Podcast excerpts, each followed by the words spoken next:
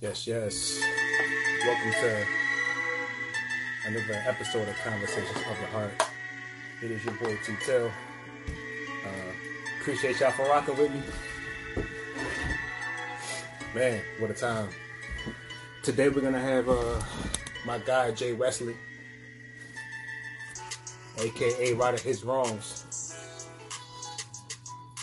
And uh, yeah, you know, um, we're going to get into a lot of good conversation um, with him. And, uh, you know, definitely wanted to, uh, you know, appreciate everybody's support. Um, it's going to be a good conversation, man. Um, we're going to be getting into a lot of just different conversations about, you know, just not limiting yourself.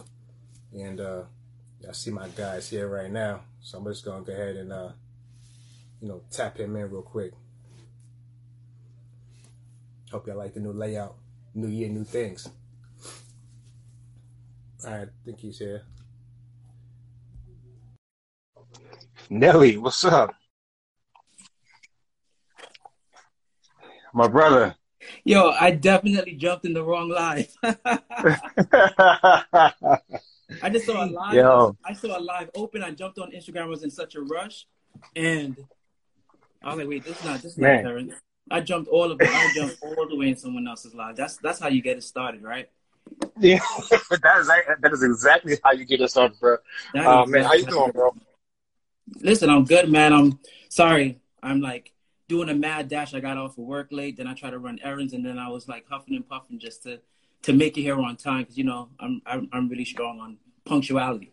So, but yo, listen, man. We, yeah, yo, we here, man. First of all, I just want to appreciate you, bro. Appreciate you for doing this, bro. Um, I know we talked about doing something together for a long time. A long time. Um, I didn't think that it would be this, um, but yo, I, I definitely appreciate it, man. Um, so for everybody who doesn't know, which I don't know who doesn't know, but it's my man Jay Wesley, man, um, a k a. uh, Right His Wrongs. Um, you know, uh, he is, you know, an entrepreneur, an, an author, a poet, a curator. Um, he's a, definitely um, a thought leader, somebody that I look to, man, uh, for inspiration, man. So I, I just wanted to just say, man, I appreciate you for doing this, and I appreciate you for just being the guy you are, being the man you are. Um, we need more like you, brother, so definitely appreciate it, man. Um, he's actually the C E O of the Jay Wesley Collection. Um, thank you for, which is an amazing, having me. Yes, sir. Um, and an author, the author uh, from, from, from Heartbreaks to Love Notes. So if you're looking for a book, please go check that out. It's absolutely amazing. I have it, so you need to have it too. Buy hey, man, book. Listen, bro. Buy yo, listen, book. Man. Listen. Yeah, yeah, hey. Man, you support. You support. I yeah, you, yo, yo, you my guy, you man. Support. You know what I'm saying? Um, so I definitely appreciate it, man. So I kind of just definitely wanted to just talk to you, man, because um, you're you're somebody, it's like I said, that I definitely look to for inspiration, and somebody that um um has a lot a lot to say. And a lot of thought-provoking things to to, to say. Um, yeah. And you also have a podcast. Tell, just tell the people about your podcast, too. Sure. I just started a podcast in October called Crooked Halo Crew. And uh, I came up with the name or the idea of it because a lot of us, like, strive to be good. I think we're good at heart, but we make mistakes, mm-hmm. right? And so, you know, on the stairway to heaven, some are going to get, some are going to get up there and um, some are going to score one hundred percent. I'm okay with a seventy-five, so that's for my Crooked Halo Crew. The seventy-five, the seventy-five percent is at making their way to heaven, you know. So, yep. But it's a it's a super cool podcast, seriously, because we mm-hmm. talk about flaws, we talk about our imperfections. I call it the light in the middle of the tunnel.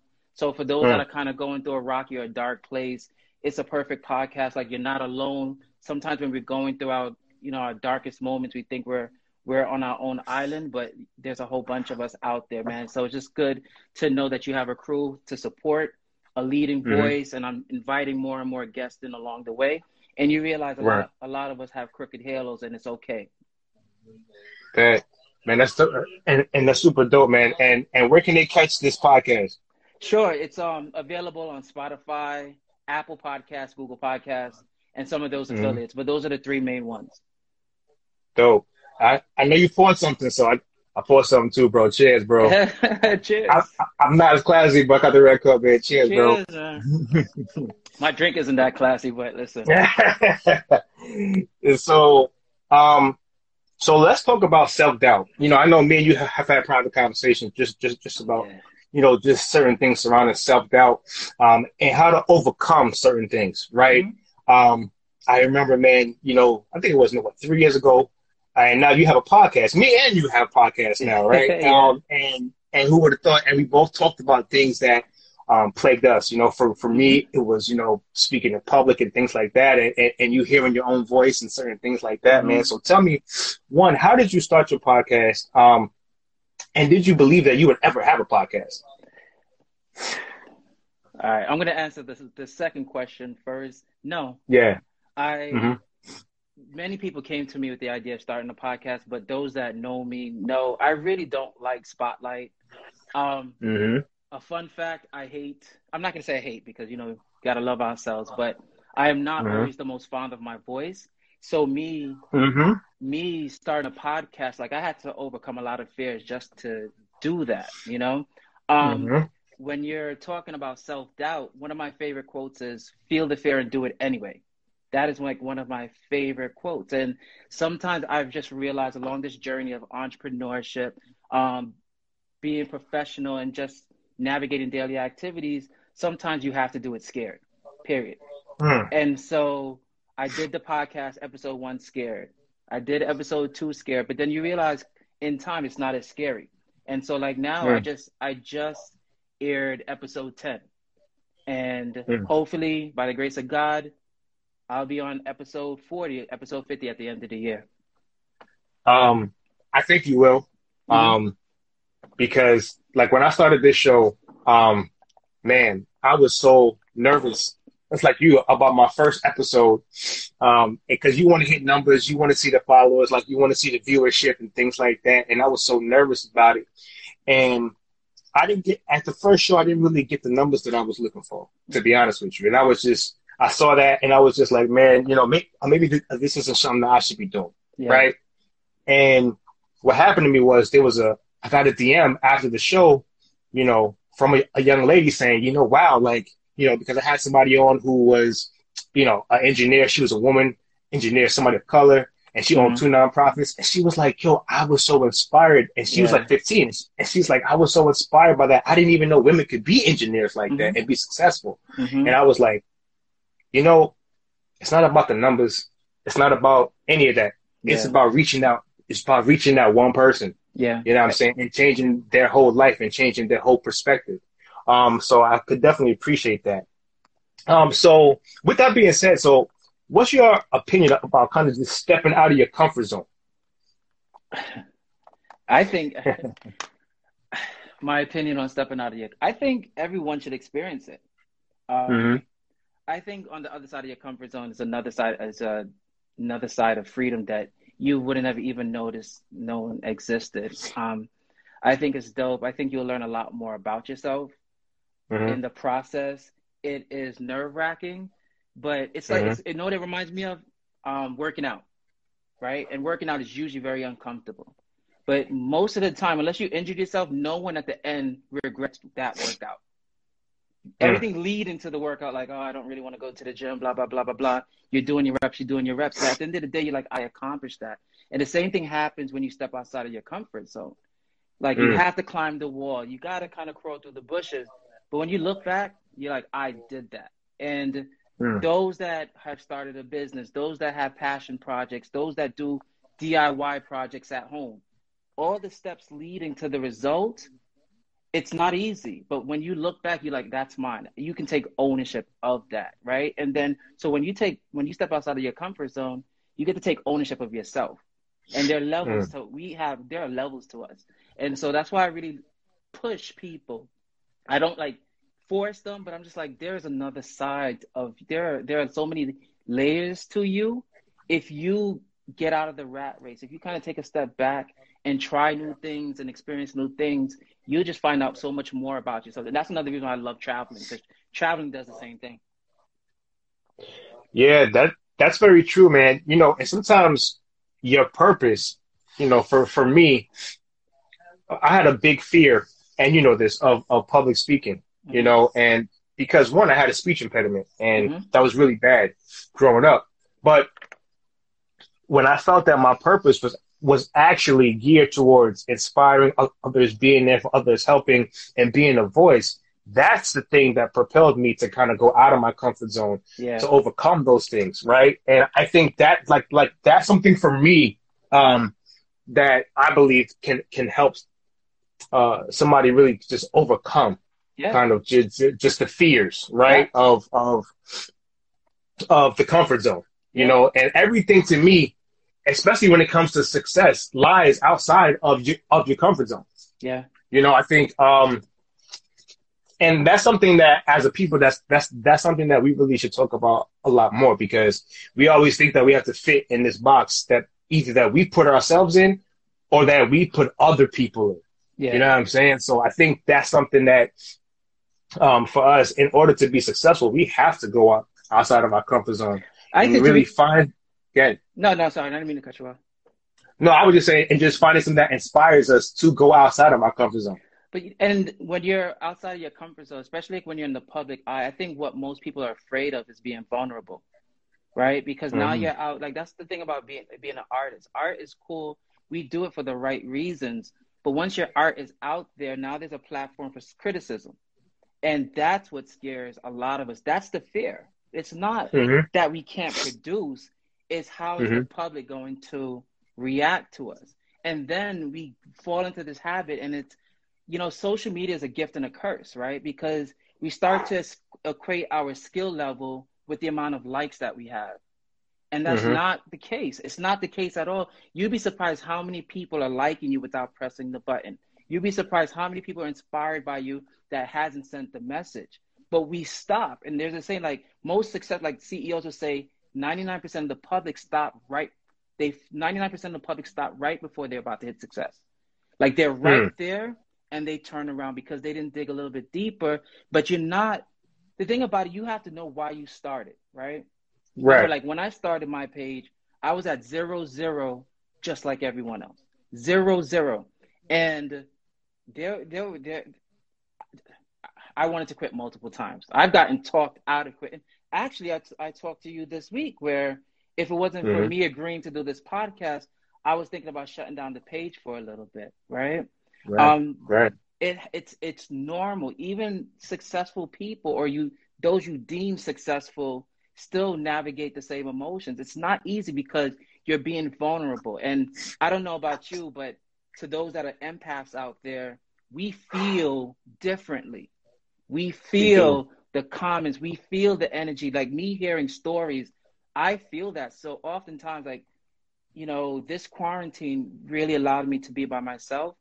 And mm-hmm. I've learned now how to kind of step back and recharge because of mm-hmm. like my, my, like my page isn't like sunshine and roses. And like, I'll talk about some really dark, some deep stuff. Right. But that's how mm-hmm. you heal. You gotta, you gotta recognize the scar, but in the process I get drained. And so I really kind of want to take a step back from this, but then This podcast, I mean, not this podcast, this I G Live was scheduled, and mm-hmm. I didn't want to break that promise, but I told you, I was like, maybe God made me agree to that before, because God knew that I was going to want to quit, but I'm not going to break mm-hmm. the promise, and here we are, and who we don't even know who's being um, inspired by this interview. By the way, That's, before and... before you drink, can we drink again? I mean, before you talk, can we drink again? Yes, sir. Yes, it is. To those out there, please have a sip with us. I'm, yeah, making this, I'm making this kind of like a Crooked Halo podcast. Hey, listen, man, I love collaboration. And I think that was the biggest thing. Um, one of the dopest things ab- about you, I'm just going to brag on you for a little bit, was when I first met you, um, you know, you were so willing and, and, and open, you know, to have just conversation, dialogue, and offer, you know what I'm saying? You know, hey, listen, yo, if you need anything, you know, let me know, because I know that you're like you're writing, you're doing certain things, and, and I've been there. Like if you need anything, just, just let me know.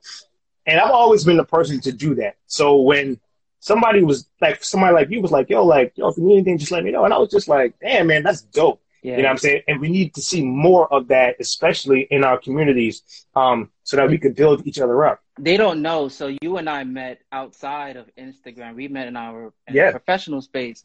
But my yeah. thing is, I always. You look like me. You you look like me. So there's no mm-hmm. competition there. Like, I'm not competing wow. with you. I'm trying to be my brother's keeper. If I can help you ascend, mm-hmm. I'm going to do that. I'm not here to hold you back. There's enough of us mm-hmm. doing that, unfortunately. I'm not going to be one of them. So when you came and we had those those conversations, it was spirit and spirit, brother and brother, just having a conversation. And look, four or five years later, later, here we are, you know? Right. And doing the things, some of the things that we talked about doing that we, that we were both afraid of doing, actually.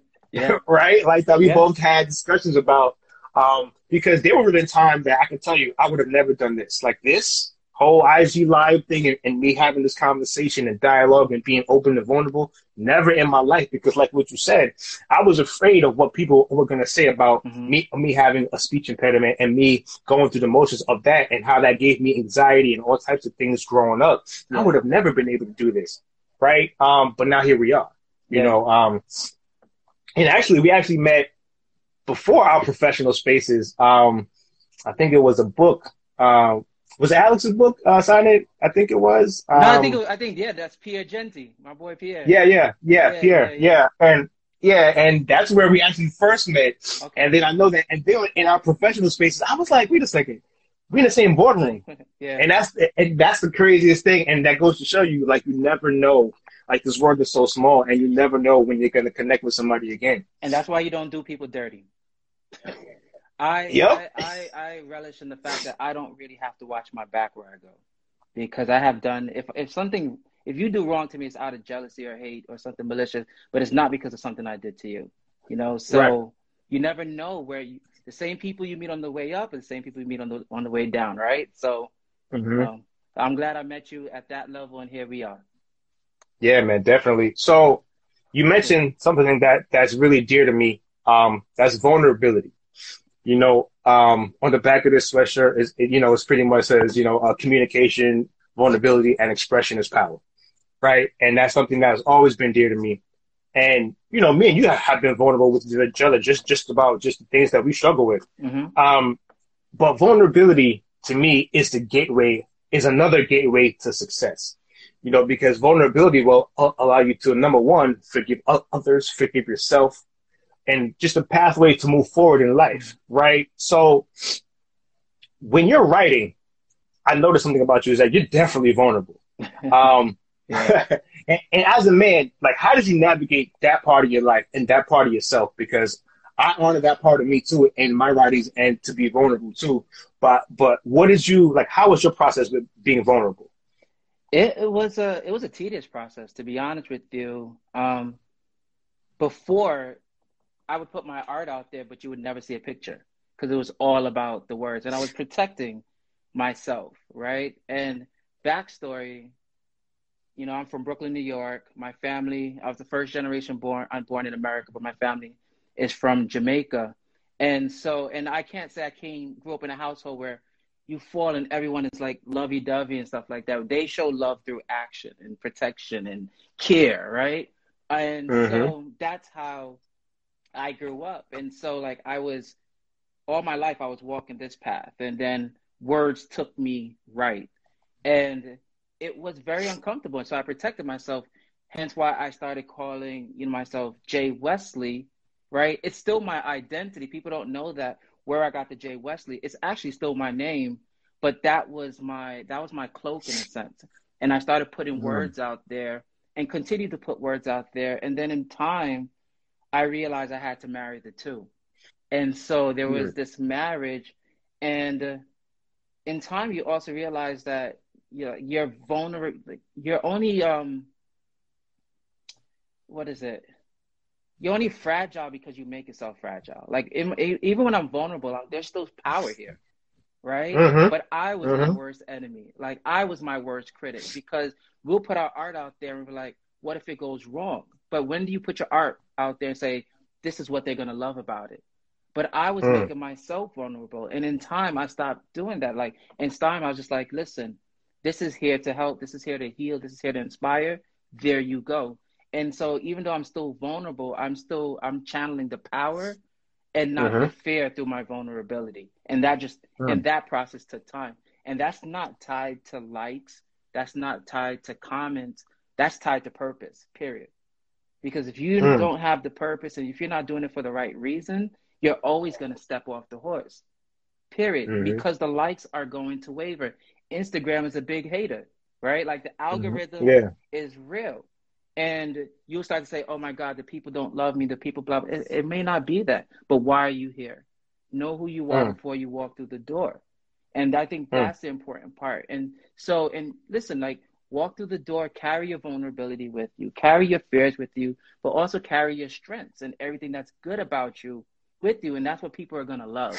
And so that's mm-hmm. what I am learning to do. I'm not saying that I'm fully there, but I'm also helping others carry that with them. And that's why I love mm-hmm. Crooked Halo Crew. Because we're like, here, this is what this is what's fucked up about me. Take it or leave it. You took mm. it, all right, let's go, you know? And that's why I love Crooked Halo Podcast, because we're not trying to hide that. Like, we're we're mm. not flaunting it, but we're not trying to hide that either. Come as you are. All right, we're here. Now what, right? Mm-hmm. So, right, yeah. Man, that's man, that's super dope. And I think, you know, a, a lot of times with certain people, you know, and, and this and, and this could be just social media, friends, family. This this applies to everybody. You know, a lot, a lot of people who are obsessed with your past, you know, they're obsessed with, you know, just who it is that you used to be, the mistakes that you've made and things like that. And to me, you know, I've always said that, like, you know, just old things don't bring me new, don't bring me new joy. That, you know, like that was my, like that was my past. And if you're so in love with, with my past, then you can't even get to see who I am today and honor who I am today and be the man that I am today. And you can't see how far I've come because you're obsessed with the mistakes or the things that you've seen before me. Yeah. You know, um, it's just crazy how, one, social media can always remind you of your past, but then so can your people, yeah. friends, you know, family, just certain people. Well, used to be like this. Well, listen, you know, that's who I was. But yeah. appreciate how far I've come to today and honor that. You know what I'm saying? So, man, that's that's super dope. So you're big on expression. You know, you express a lot in your words. Am right? I? Am I? I think so.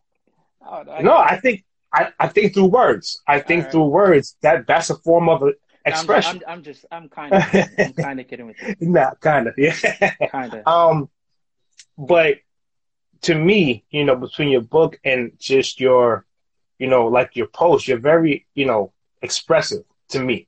Mm-hmm. Um, so what inspires you? Where do you get the inspiration from? Uh, how much do we have? An hour to do this?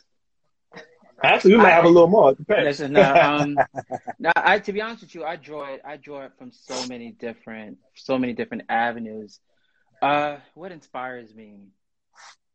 Like, I'm big on. I've I've always been a fixer. Right? Like I've me always too. been a fixer. Yeah. And so, and I, so what inspired me at first was I got tired of the same narrative. Men ain't shit.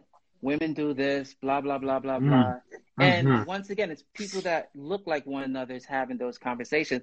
And I got tired of it because it's not that we're so different. We behave and we communicate differently. And it often causes this friction and confusion, right? And so I was just like, what can I do to fix this? Like, how can I do my part? And so mm-hmm. I started writing.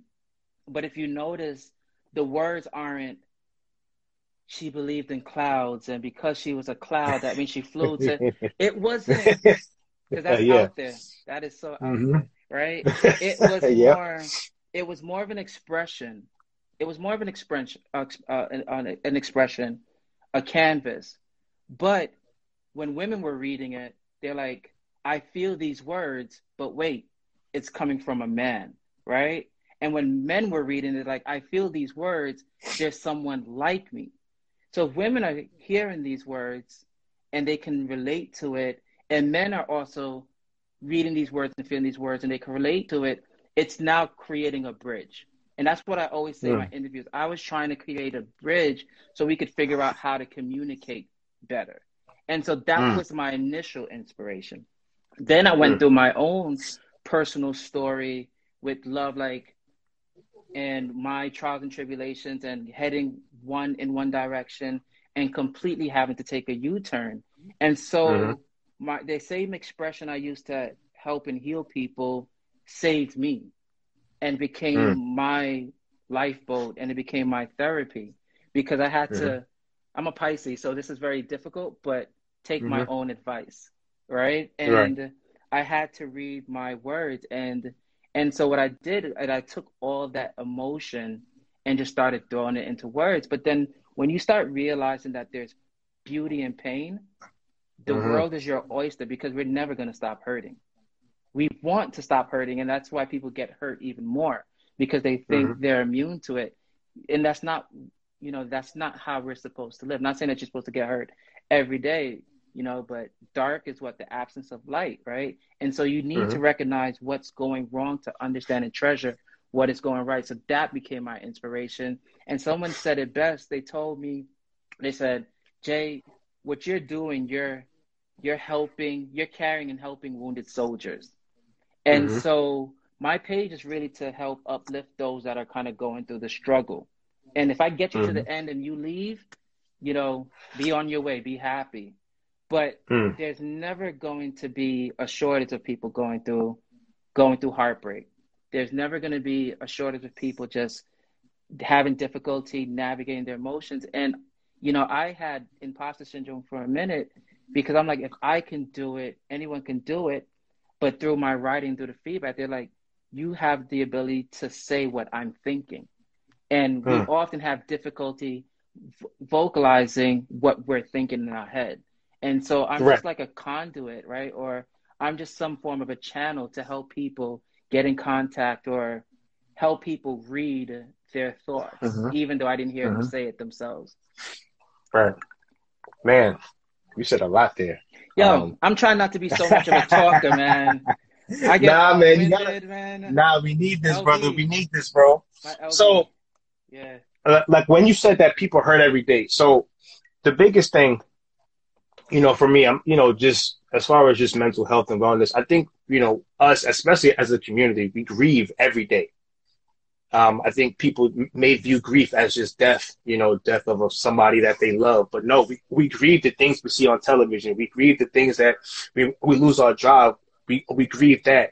Like, we see things every day, and we're, I feel like we're always in a state, you know, of mourning something, right? And and I'm just going to read this. Um, the World Health Organization defines mental health as a state of well-being in which every individual realizes his or her own potential, can cope with normal stresses of life, can work productively and fruitfully, and is able to make a contribution to his or her community. Mm-hmm. Now, to me, this is just my opinion, but this doesn't apply to the Black community. This doesn't apply to the Black and Brown community, because for us, we don't deal with the normal stresses of life. When I get out and I drive my car, I have to worry about, man, am I going to get home okay? Yeah.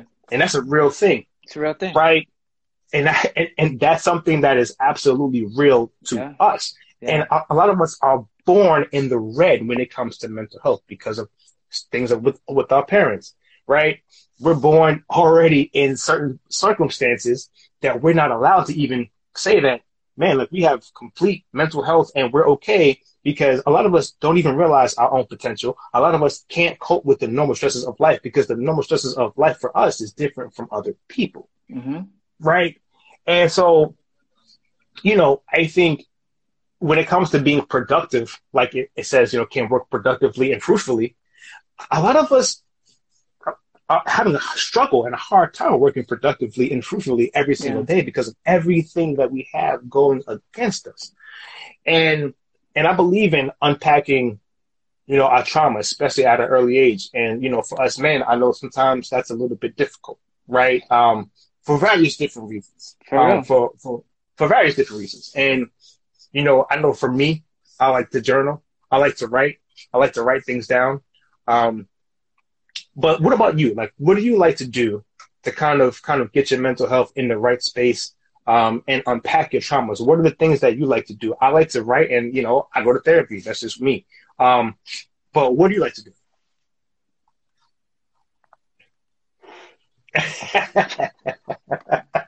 Cheers to that. You drink until the voices go away. No, I'm just joking. I, I, I, I, no, I am I'm kidding. And No, and I'm glad that you brought that up, because it wasn't until, you know, I was attending a training, because, you know, we work with youth. And so yes. we were attending a training on mental health, and I had no idea trauma was a part of mental health at that time. And mm-hmm. so here we are receiving this training, and I was like checking off all the boxes, like, wait, I experienced this.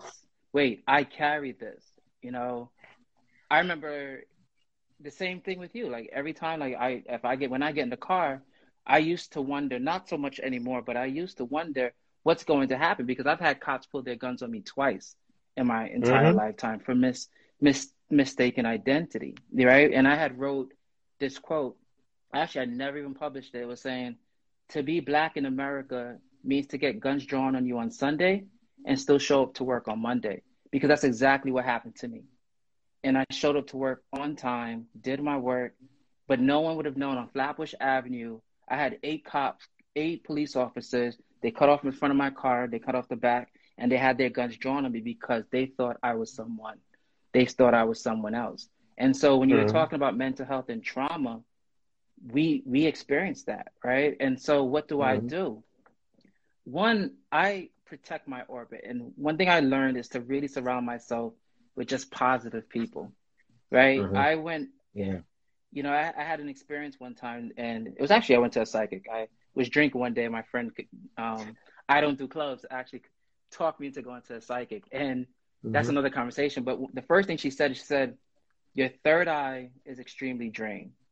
She said that your problem is that you want, you always want to see the good in people. You don't always see them for who they are. And ever since I heard that, I kind of uh-huh. just, I it, it it changed my trajectory with who I associate myself with, because energy uh-huh. energy matters. So so one thing I do is I make sure I surround myself with positive people that get me and are committed to my betterment. That's number uh-huh. one. Like my circle has to have those solid pieces, right? You know, they said they could tell a lot about the person by the five closest people they surround themselves with. I'm I'm mm-hmm. good on that, because I know that energy and I know who they are. So I do things that bring me joy, right? I write. Even though I go to a dark place, like that brings me joy.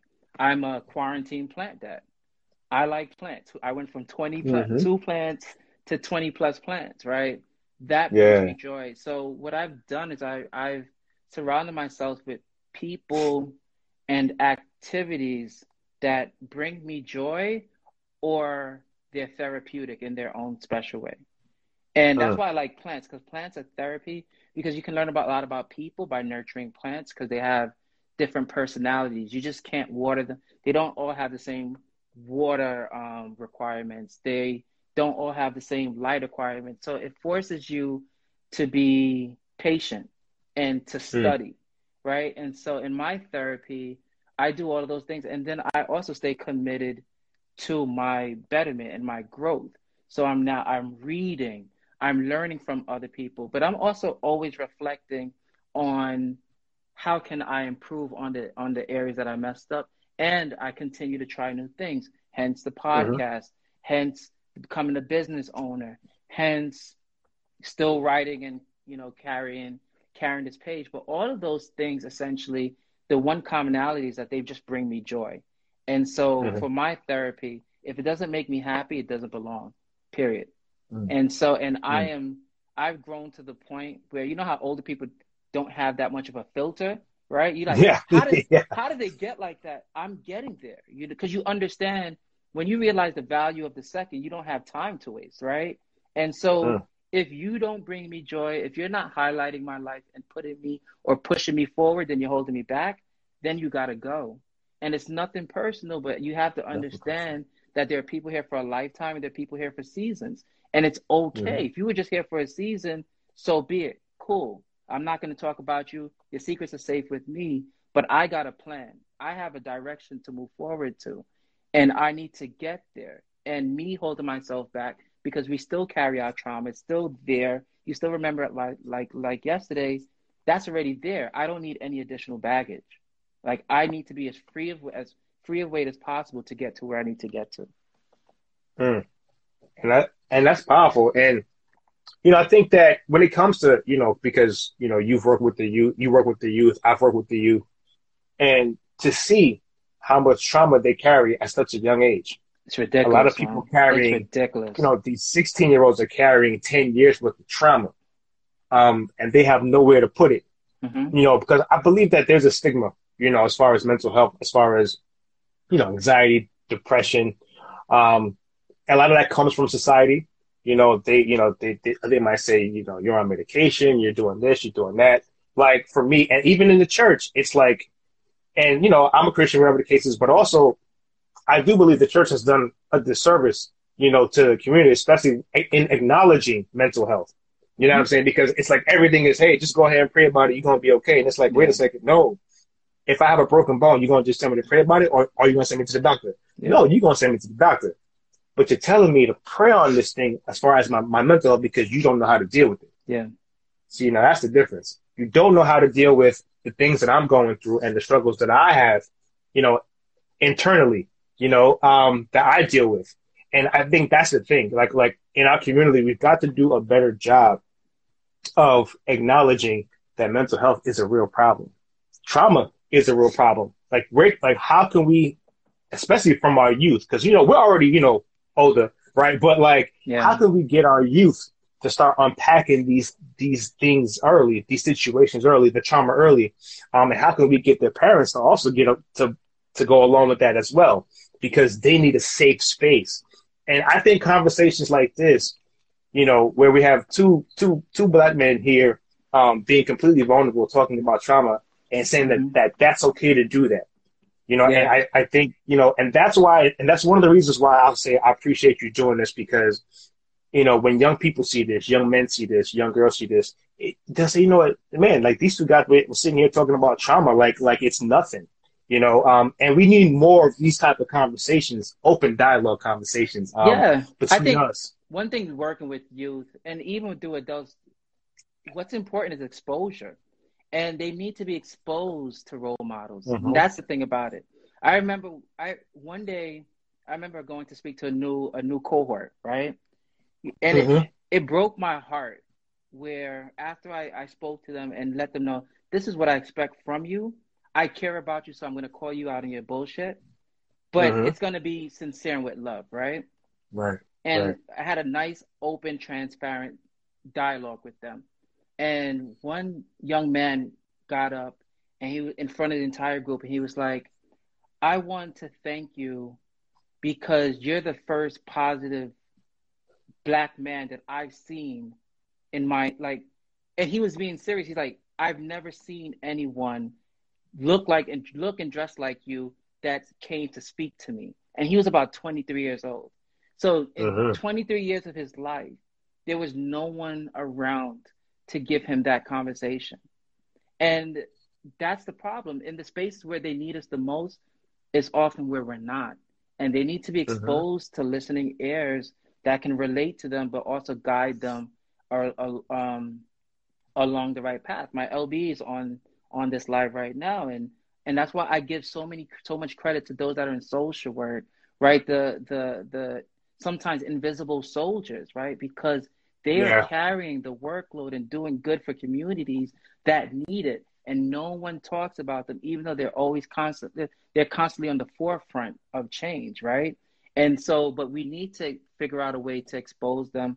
And, you know, social media in that sense is a godsend because you have the ability to hit a massive audience at the press, at the touch of a button. But I think mm-hmm. we just need more people that know what the fuck they're talking about too.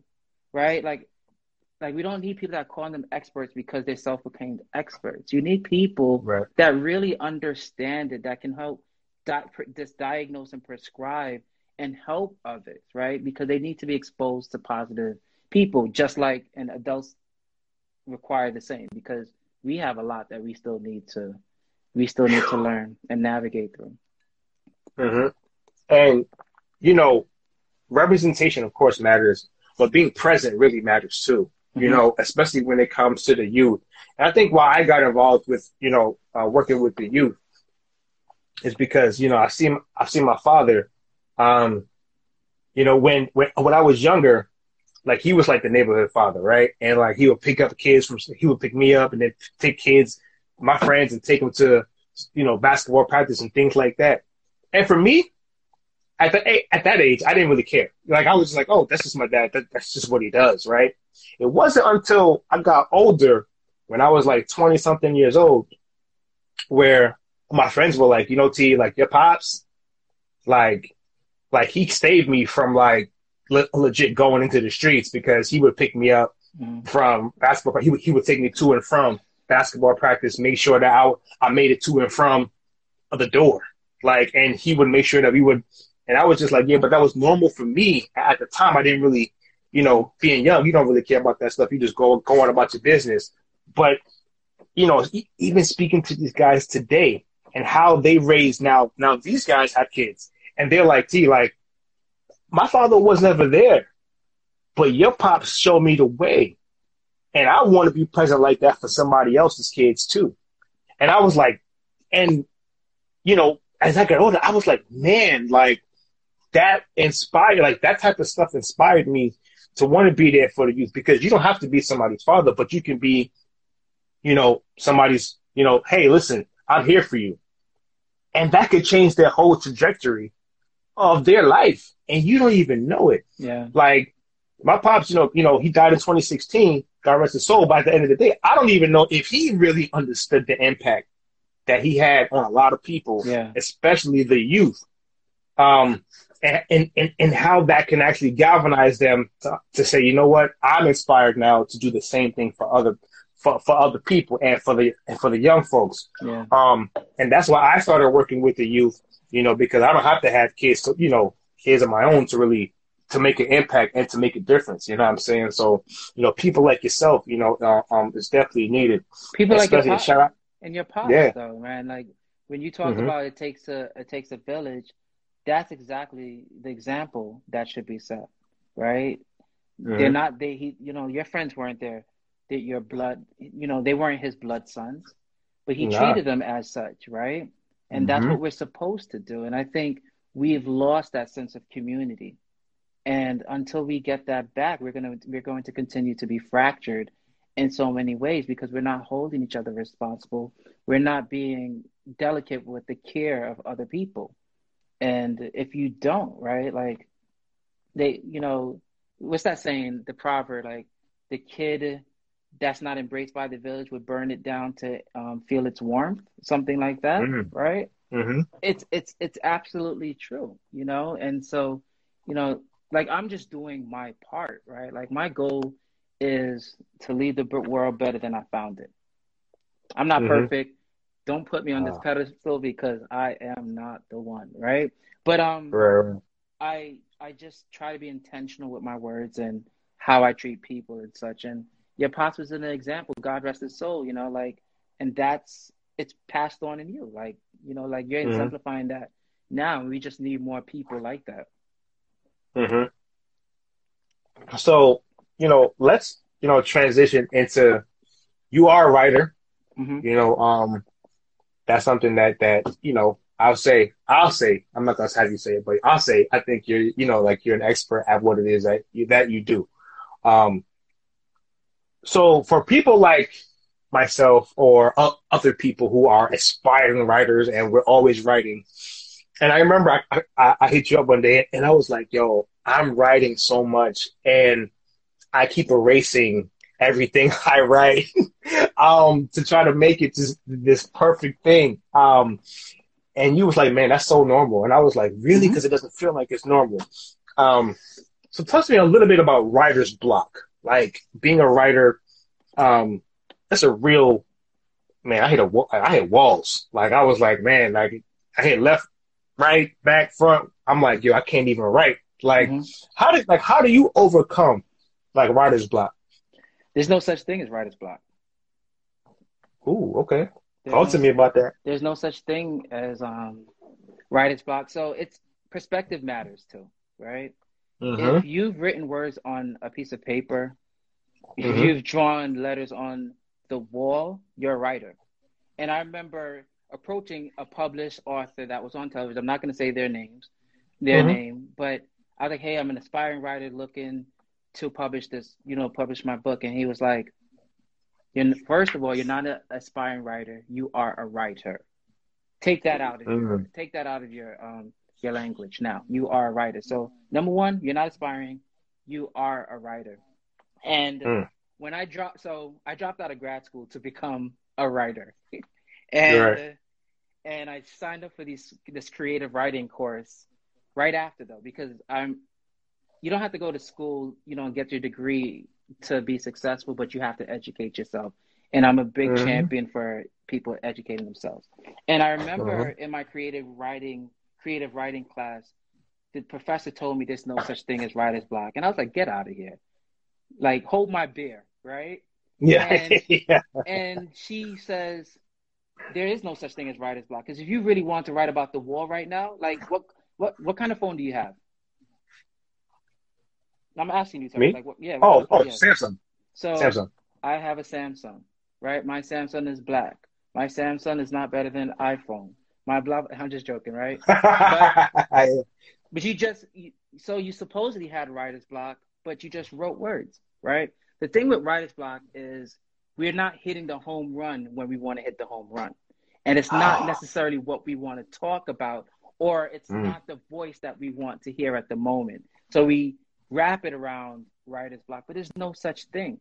But that's why free writes are so important, because the more you start writing about your Samsung, I have a Samsung, my Samsung was this, but you know what, my Samsung wasn't working, but you know what, I haven't been working correctly, blah, blah, blah. And you'll be surprised, the more you write, it starts to trickle into what you want to talk about, right? But mm. guess what? Remember I told you about C E Os and talk about success and how we stop before success?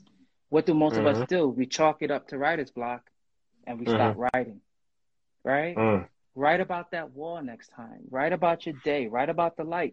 And like, and I remember one of my favorite exercises was we just read, we read a series of first drafts.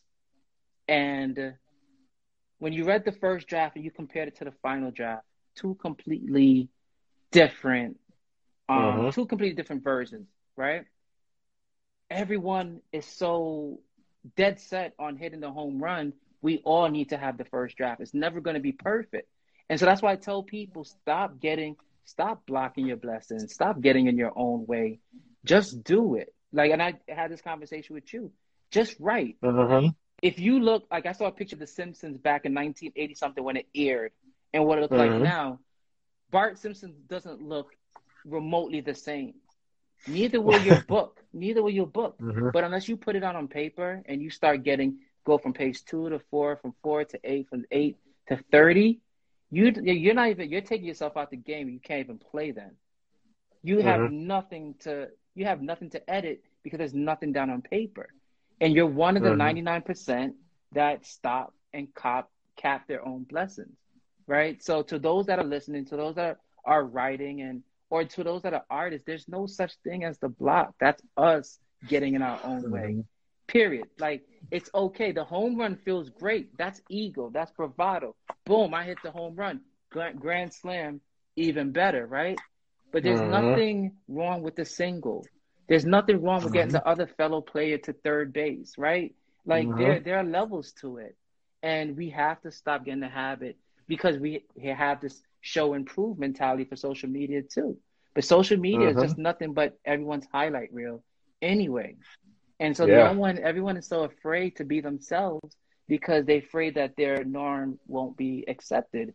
And we just need uh-huh. to start stepping away from that. And if you feel the need to prove yourself to people, start deleting the people you feel you have to prove yourself to, because it uh-huh. trickles into how you behave. It trickles into your art and your passions and stuff like that. You know, that's why mm-hmm. sometimes sometimes solitude is the best thing that can happen to you, because it's you against you, right? You're mm. comparing yourself you to you. you. Like, sometimes it's the best thing. But all that to say is, like, a lot of the blocks and obstacles that we have, or we think we have, they're self-proclaimed. They don't even exist. And if you mm. knew, for example, that whatever you would have wrote, wrote, written on that paper was going to get a million likes, you would have written it and posted it because you knew. But we're not supposed to know. The process mm-hmm. is what teaches you, but we don't even give ourselves we don't even give ourselves a chance to learn, because we quit too quickly. Nope. Mm-hmm. We And that's true, because we don't take our time to really enjoy the process. The process is what's yeah. going to get you there. And the process is what humbles you. The yeah. process is what humbles you. Like, everyone is on mm-hmm. shortcuts. Everyone wants to do the shortcut. That's why when, when I see someone being boasty, blah, blah, blah, blah, blah, you do you humble yourself. The process humbles you. The process makes you the people person. The process will make you relatable. Like, the shortcut mm-hmm. will never get you there. It just, or you'll get there and then you'll fizzle out fast. The process is where mm-hmm. it's at, you know. And so I implore all of y'all to trust the process. It's not easy, but trust it. Mm-hmm. And and and that's true, because it's like that even in whether it be physical fitness and right, because we always see the the end the end result.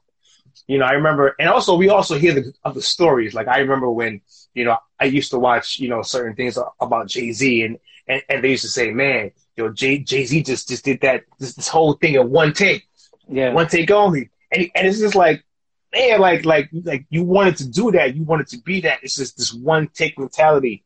Right. But, you know, that's, that was him, right? For writing music and all those things. That, that was his thing.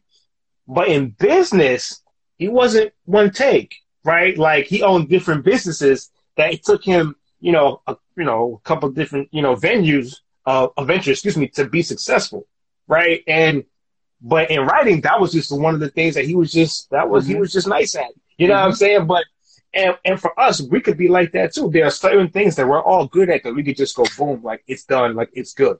But then there are other things that's not going to be like that. It's yeah. just, you know what? We got to go through this process, honor the process, embrace the process, mm-hmm. you know, um, as individuals, um, so we can get so, so, and, and truthfully, once we get to that point in our lives, it, it's like, man, like, I went through all of this. Look at everything that I've gotten through. Because if everything was easy, every, everybody would do it. The other side right? of the comfort if, zone. Remember we were talking about that? I did. Yeah, that, that comfort zone is crazy. Remember, like, they're saying it takes years to become an overnight success. Jay-Z yep. is nice not because he was born to be nice. He's nice right. because he worked to be nice, right? And he was and a late bloomer too. He was a late bloomer too, right? Mm-hmm. And then he his platform was a springboard to different rooms. And one thing, that's why I love looking and studying Jay-Z, because you've seen mm-hmm. the growth and the transition, right? And mm-hmm. you have to learn the rules before you break the rules. And the process teaches you the foundation, the foundational skills. Before yeah. you can sit there and tweak it and make it your own, you need to respect the art. You need to learn the basics. But you're only going to do that by trusting the process. And then when you get to a certain point, the world is your oyster. Like, you can do whatever you want. Mm-hmm. But there is, there are, once again, there there are levels. There are there are levels, man. And I'm I'm glad that that you said that, as far as just um and you said that openly about, you know, there is no such thing as as writer's block, yes. man, because because I think people needed to hear that, you know, because people hit a wall, and that's exactly what they do. It's, yo, this is writer's block, man. I, I can't write today. Close up shop, and then that's it. You know what I'm saying? But it's like, no, there is no such thing as writer's block. Write something, you know, write and keep going, and and and, and you are, and that's the perfect thing that you said. You are a writer. You're not an aspiring writer. If you write, then you are a writer. And that's a and that's one of the most amazing perspectives, you know what I'm saying, that I think that that you've just said. It's just because a lot of us don't give ourselves credit, and I don't mean in, in, in an arrogant way.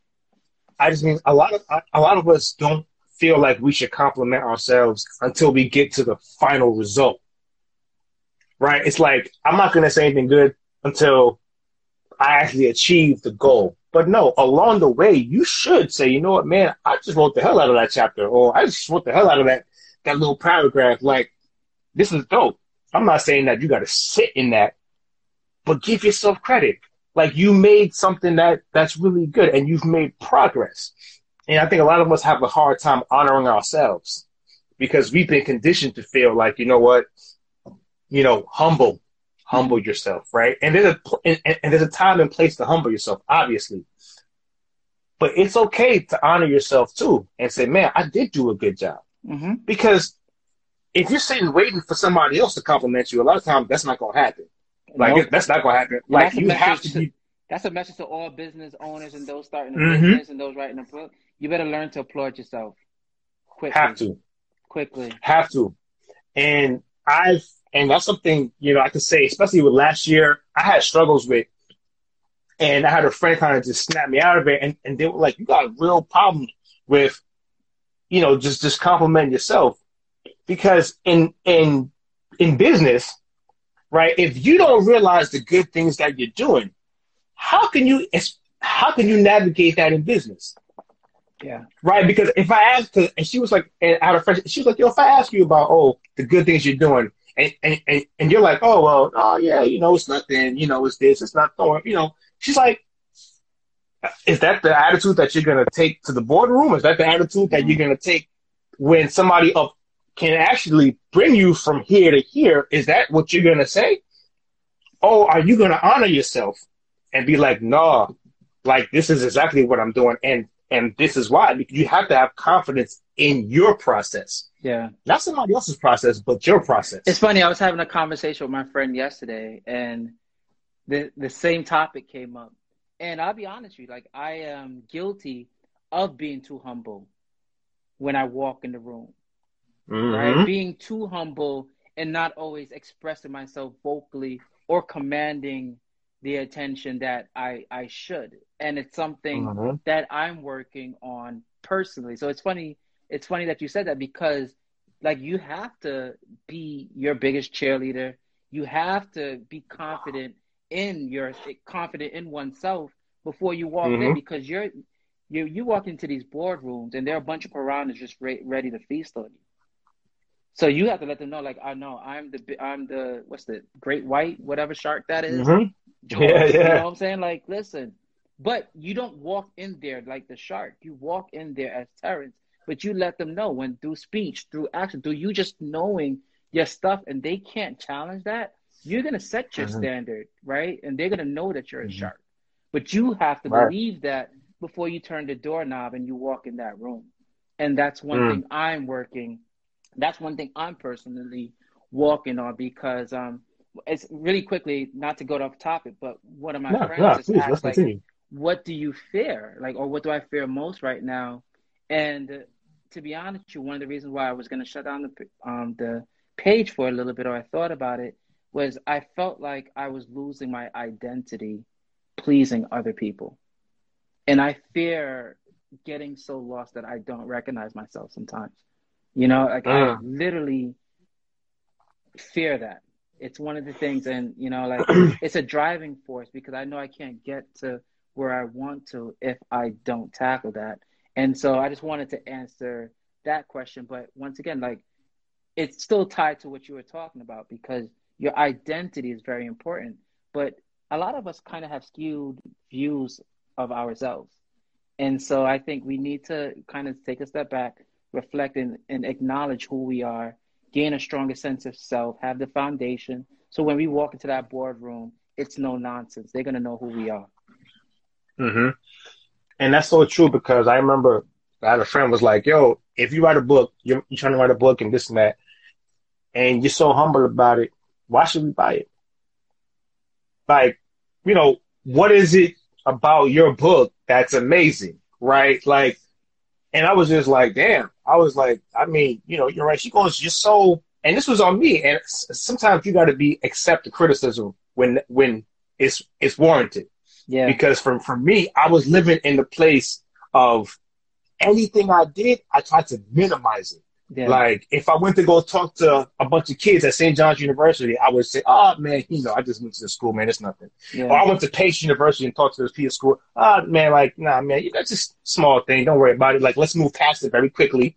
And just, and she's just like, so why would anybody hire you? Why would anybody buy your book? Why would they do this if you are the one that's going to minimize you? Why do, why do you keep minimizing your accomplishments? I get that, too. Like, I get that. I'm like, damn. But you know what, dude? buy that buy that book because it's me. Buy my product mm-hmm. because it's me. Buy my product because I look like you. You understand the struggle that goes in, the work that goes into it. Buy it because of that. Like, why mm-hmm. are you asking me questions? You never asked Gucci a question why you bought that mm-hmm. bag. You never asked Michael Jordan a question why your sneakers cost so much money. Why are you asking me that question? And that is what gets me too. Because if you have a product, I purchase products from a lot of people that never touch my book. Because mm-hmm. I know what it feels like to create a product or a service. And that's why I mm-hmm. because I know what it's like, because you're going to start doubting yourself because you didn't get a sale. So stop asking me the question. Like, that's going to be my question. Why are you asking me the question? Yes, I need to stop mm-hmm. minimizing, but why am I surrounded by people that's not maximizing me? Right? Mm-hmm. Like, and mm-hmm. so that's why, like, when I talk about protect your orbit, that's who I need to be surrounded by, because my entire life growing up, I was, yo, why are you doing this? Why are you doing this? This is why I'm doing this, you know? So mm-hmm. that's my, that's my two cents. It might've been a little bit passionate because I'm drinking the whiskey, but that's true, because we, and we I'm drinking whiskey too, sir. We do it though. That's the thing about yeah. it, because you're questioning the person uh-huh. that looks like you, but you're supporting the person that doesn't look like you ten uh-huh. times, tenfold. You never ask Audi, uh-huh. Audi why I should buy this car. You never ask Nissan, uh-huh. right? But you're gonna ask Terrence uh-huh. because I'm available to you. No, we need to cut that out. We need to cut that out. Just buy the product to buy the product, and if it sucks, uh-huh. it sucks. Then you offer me criticism. You know what I'm saying? Like, then you offer me criticism, but support the cause. Like, mm-hmm. and that's what mm-hmm. we need to get in the habit of, just supporting one another and stop being so quick to question and judge one another. We need to get out of that habit, because we're the ones mm-hmm. that do that. We're the culture that traumatizes or glorifies our trauma. Let's break that cycle. Let's have those conversations. It's a lot of that. It's a lot of that. Um, especially when it comes to glorifying our trauma. But we glor- but I feel like we glorify our trauma that we never unpacked. That's true, too. I, it's true like too. We glorify trauma that we haven't unpacked. And it's just like, these are things that we need to kind of move forward on. Um, man, we I just went running a lot. Out of time, man. Yeah, man. I mean, actually, oh, oh, you know, we're, we're, we're kind of good. But okay. we had a conversation the other day, and it was about how do we, as far as engaging new audiences, finding new ways, you know, because like you mentioned earlier, um, the algorithms with Instagram and just certain things like that. Like, how do we navigate from kind of what is the norm as far as finding your audience? Like, Instagram is the way of finding your audience. That's the way to do it. Um, but how do we navigate that, you know, into something else and, and say, you know what, we got to find different ways um, of navigating and engaging your audience. You know, I, I think for me, um, it was taking this, this platform and putting it on all of the audio platforms, you know, um, and doing that, you know, in YouTube and other places like that. But, but where do we find just, just new ways to engage our audience? Um, it, it, it seems like that's a hard thing for everybody. I mean, we had Clubhouse, everybody hops on that, you know, but that's not even for us. I mean, that was not by somebody who looks like me or you, right? And we made that hot. Yeah. Right? You know what I mean? But what else? You know, I like, how I, do we really engage that? I think we need to start using people like the way they use us, right? And so use these platforms for what they are, but you have to have ownership of something, right? You mm. like your website, you control, right? So own your mm-hmm. domain name, own your website, have a, a channel to filter the audiences from these platforms to your website, so you can kind of start monetizing that. Use Instagram doesn't care about you and I like that, right? And the algorithms prove it. Like, they want you to pump their pockets in order to get viewers, viewers. And but we know what that's like. So let's learn how to play the game. But also, let's start supporting platforms and apps and social networks. I think you're the one that mentioned that Black Planet might be making a comeback the other day. This month. Let's, this month, apparently. Right? But we have to own ourselves. Because the thing about it, like, if you're an Instagram celeb, the moment Instagram shuts down, you shut down. Right? And so the goal is to mon- use these platforms for what it's worth, but have something to direct them to that's yours. Like, you'll own your website. Mm. So make your website engaging to the point that, you know what, rather than me logging on to Instagram to see Terrence, I would, would rather, I would prefer to put www dot and then come see you. And I think that's, that's a start. Education, if you're selling products. A lot of people keep thinking that Instagram is the way. Supposedly, from what I've been told, that the highest conversion rate is actually Pinterest if you want to get sales on products. A lot of people don't Ooh. know that. So they're pumping their money on Instagram, but Pinterest is where it's at. If you want to really, when you're talking about um, turnover, t- um, turnover, turnover ratio, et cetera, uh-huh. right? So having those conversations, Clubhouse is really cool. And I love Clubhouse only because there's a, there's a lot of good, solid, free uh-huh. information on, yeah. on Clubhouse. Those boardrooms where we would have to pay or have to know someone to enter to hear what they have to say, you're getting that information for free. But use it for mm-hmm. what it use it for what it is, learn, and then implement. But you have to own your stuff. Like, and that's what I'm gonna tell people.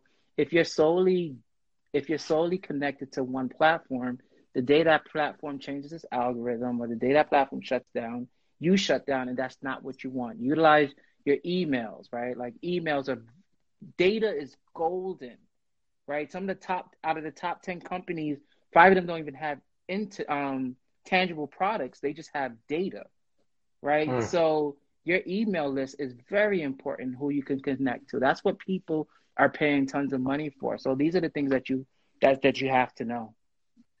Mm. And that's and, and that's a word, because a lot of people didn't know about Pinterest. I mean, that's, people knew about it. You know, they create their boards on Pinterest and stuff like that, and, and they search for things um, on Pinterest. But I don't, I'm not sure if, if they knew as far as just, you know, purchasing and, and, and, and revenue and things like that. Yeah. Um, you know, it's better than Instagram. I don't know if it's changed, um, but I know definitely last year it was up there. So. Mm, geez. Um, but you know what's funny, too? Because think about it. When you hear Pinterest, you don't think about us, right? Right? And I no. remember what sucked professionally. I remember when I first entered the workforce, they would, it's sad. They'd say, you know, you know where the money is, where the black people aren't. Those rooms where the black people weren't, that's where those hedge funds and stuff like that, you know mm-hmm. where the money is when you didn't really see us. And that's the thing that's happening on social media, unfortunately, unfortunately now. And we have to change that. Like, that has to change, but it's all about educating and also having the right information. I'm not saying that I'm entirely correct, but listen, we're no longer in the era of Um, World Book and Britannica encyclopedias. We're one Google away, right? And so we have all the information at our fingertips, but people, you're still asking me Google, Google, Google um, questions that they can Google, right? And so, mm-hmm. like, we need to educate ourselves in order to ascend as well professionally. Like, we need to. It's important. Mm-hmm. Man, listen. Um... I'm going to stop here because I, I think we have a lot left on the table that we could talk about. Um, mm-hmm. You know, if if you guys want a part two to this, put a cheers in the comment section. Um, but listen, bro, on a serious note, man, um, you know, definitely want to give you your flowers while you're here, bro. We salute you, man, because, well, I Thank salute you, you man, because um, you're doing amazing things. Um, you know, you're an author, you know, you're a businessman, you're an entrepreneur, um, you're a writer, um, you're an educator with the youth too, and you're and you're somebody who I consider, you know, a leader of the new school. So I just want to say I salute you, bro. Anything you need from me, you already know you got it. Um, and listen, man, please, everybody, go check out the Jay Wesley collection. Uh, make check a purchase, out. please. Check it out. Please. Um, yeah, man, you please, please go make a purchase. It, it's amazing. Um, it's amazing. I mean, the mugs, the apparel. Um, Stuff for your house, man. Um, and it's affordable. It's like I'm not amazing. Trying to, I'm not trying to take advantage of people. I think it's affordable. You know, so. Plug your ish, bro. Yeah. And if you haven't, please get this book. Um, it's absolutely amazing. Get this book. Um, pick up some merchandise. Um, check out his page. Um, he's absolutely amazing, doing Come. some amazing things. Join bro. the Crooked Halo Crew. Join, Come on, more, man. Crooked Halo welcome. Crew, man. Shout, shout out to the Crooked, the Crooked Halo, Halo Crew, Crew, man. Nah, it's cool. Um. Man, um, it's absolutely sub, sub, subscribe to that on Spotify or wherever it is that you have podcasts, man. Um, we salute you, brother. Uh, we honor you today. We honor you every day, man. I just want to say thank you for doing what you do brother, on a daily basis, that. brother. Man, and thank you, bro. Go, no, but like, listen, honestly, thank you for creating a platform for guests like me to be a part of, right? Because you're inspiration, you're inspiring people near and far, and I'm also giving you your flowers. Thank you. For starting this, people don't understand, like, his backstory. We spoke about this years ago. Terrence had a, a, a, a, a speech impediment, which was one of the reasons why he did not want to put himself or make himself public. And here he is having these weekly I G lives, having a pocket, like doing all of these things. And so you're living, you're a testament right now, right? Like, you're what we're also trying, um, we're aspiring to be, because you had a fear right in front of you and you leaped over it and you cleared it by a mile, and you're continuing to do that. So please continue and keep up the great work, man. Yeah, I appreciate you, bro. I'm looking forward to doing this round two, brother. I really, round I think two? we need to do it. Hey, round listen, two, I'll put out two. there in the universe. I'll put out there in the universe, listen, man. We're going to do this round two, brother. I'm not going to tell you no. You're, you're, no, I'm not going to tell you no. Yeah, man. Listen, bro. Listen, thank you again. I'm not going to take up too much more of, of your time. L- listen, tell people where they can find you. Yeah. Um, give them all, give them all your social media platforms and everything. Uh, you can find me in Brooklyn in the corner of Don't Walk and Walk.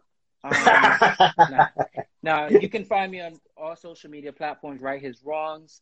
Uh, my merch, my merch line is Jay Wesley Collection. I have the link to everything on Right His Wrongs. My podcast is called Crooked Halo Crew Podcast. We're still in our infancy. I'm still learning. I'm finding my voice, but I'm just trying to help and do my part. And it's amazing. Yeah, you can find me on all those platforms. From Heartbreaks to Love Notes, my first book. Working on mm. the second and third one. Working on Ooh, it. Working on second it. and third one. But I've been saying that for like I've been saying that for like four years. But I really am working on it. Um, but yeah, just definitely support, and don't ask questions. Like, you can just support because I look like you, or even if I don't look like you, you can still support because we need it, and that's how that that helps to keep us going and pay the light, pay the yeah. ring light, pay the ring light bills. Thank Playing you. the ring light bills. Everybody be dope. You know what I'm saying? Be amazing. Be dope. Go be out dope. there. Get you some gear, bro. You be know what I'm saying? This brother is always. absolutely amazing. Yeah. Everything, bro. My brother, I salute you always, man. Thank you Same, again, man. brother. I Same. appreciate Thank you. Thank you. Thank you for having me. This was a pleasure. Thank yeah. you. I'm glad, man. Yo, you appreciate well. you, bro. Love. All right, man. All right, love. Wow. Um, listen, episode five, season two. My man, Jay Wesley. Looking forward to doing round two. You, you can catch the rerun of this. It'll be on I G Live. It'll be on YouTube at, at uh, T T L Inspires. Um, it'll be on Spotify, uh, Apple Podcasts, Google, Google Podcasts, Amazon Music. Um, everywhere, man. Castbox, i heart radio dot com. We are here. Man, listen, love y'all. I'll see y'all soon, man. Peace.